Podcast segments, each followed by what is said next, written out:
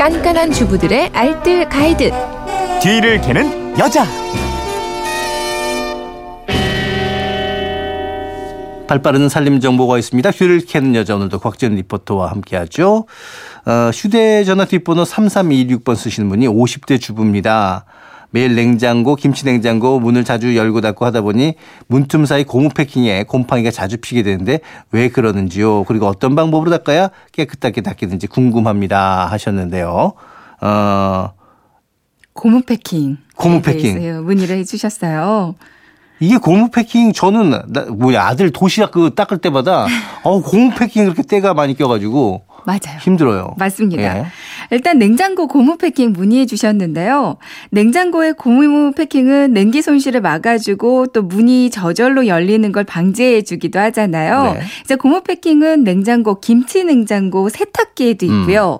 보온병, 텀블러 말씀해 주신 것처럼 도시락이나 밀폐 용기에도 많이 쓰이게 되거든요. 근데 정말 여기 세척하기가 쉽지 않아요. 그러니까요. 근데 곰팡이가 왜 자주 그렇게 피는 거예요? 뭐 고무 패킹에 음식물이 끼거나 묻게 되는 경우도 많고요. 이제 고무 패킹이 오래되면 낡고 흡착력이 떨어집니다. 냉장고 같은 경우는 아. 네. 냉기가 셀 수가 있고요. 그만큼 밀폐가 잘 안 되거든요. 그 사이로 이슬이 맺히기도 하고요. 음. 그럼 패킹 부분에 금방 까맣게 곰팡이가 생기게 되는 거죠. 그러니까요. 그렇다면 이 곰팡이 를 없애기 위해서 음. 고무 패킹 어떻게 청소하면 좋을까요? 네, 먼저 냉장고 고무 패킹 청소법부터 알려드릴게요. 여기는 주방 세제로 청소를 한번 네. 음. 해보세요.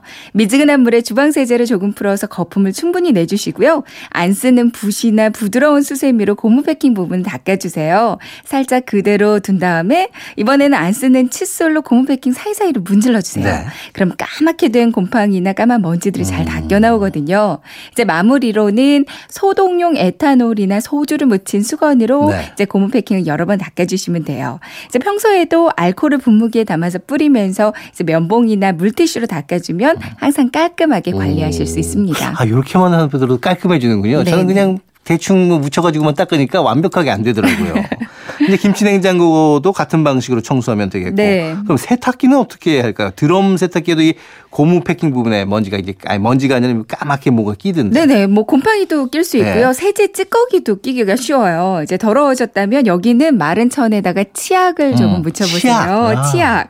그리고 나서 이제 깨끗한 물걸레로 여러 번 닦아서 마무리해 주시고요. 물기가 마를 때까지 건조시키는데 드라이어 찬바람으로 건조시키는 것도 오. 좋습니다. 근데 여기 오염이 너무 심해서 안 네. 지워진다. 어. 락스를 조금 사용해 보시는 것도 좋아요. 락스를 아주 조금만 키친타월에 묻히고요.